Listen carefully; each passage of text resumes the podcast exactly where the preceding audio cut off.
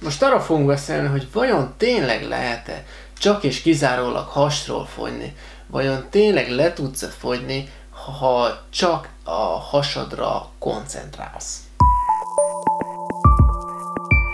Gyakorlatilag az elmúlt száz évben ez lett a fogyás egyik legnagyobb ö, titka, ugyanis ö, mindenki észrevette, aki, aki alapvetően elhízik, hogy leginkább hasra hízik.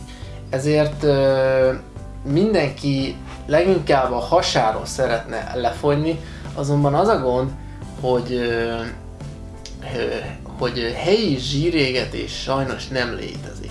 Tehát ö, nem létezik olyan diéta, olyan, olyan, ö, olyan módszer, amivel ö, csak a hasadról tud, tudod leadni a kilókat.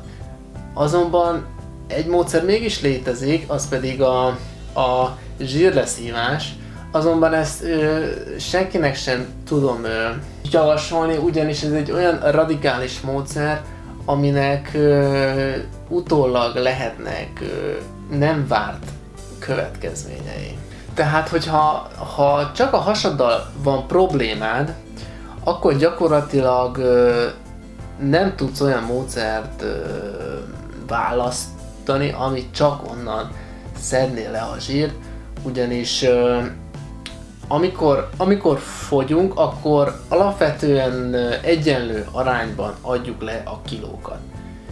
Azonban, hogyha elkezdesz fogyni, és te alapvetően hasra hízol, akkor az a jó hír, hogy a legtöbbet onnan is fogod leadni. Tehát hiába nincsen helyi zsírégetés, hogyha a szervezeted alapvetően a hasadra raktározza a zsírt, akkor elsődlegesen onnan is fogja leadni, tehát onnan fog a legtöbb kiló levenni.